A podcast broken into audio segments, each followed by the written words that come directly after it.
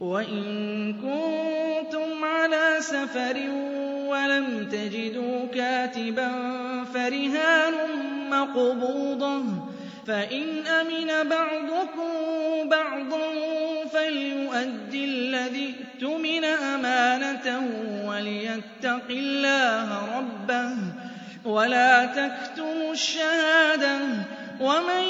يَكْتُمْهَا فَإِنَّهُ آثِمٌ وَاللَّهُ بِمَا تَعْمَلُونَ عَلِيمٌ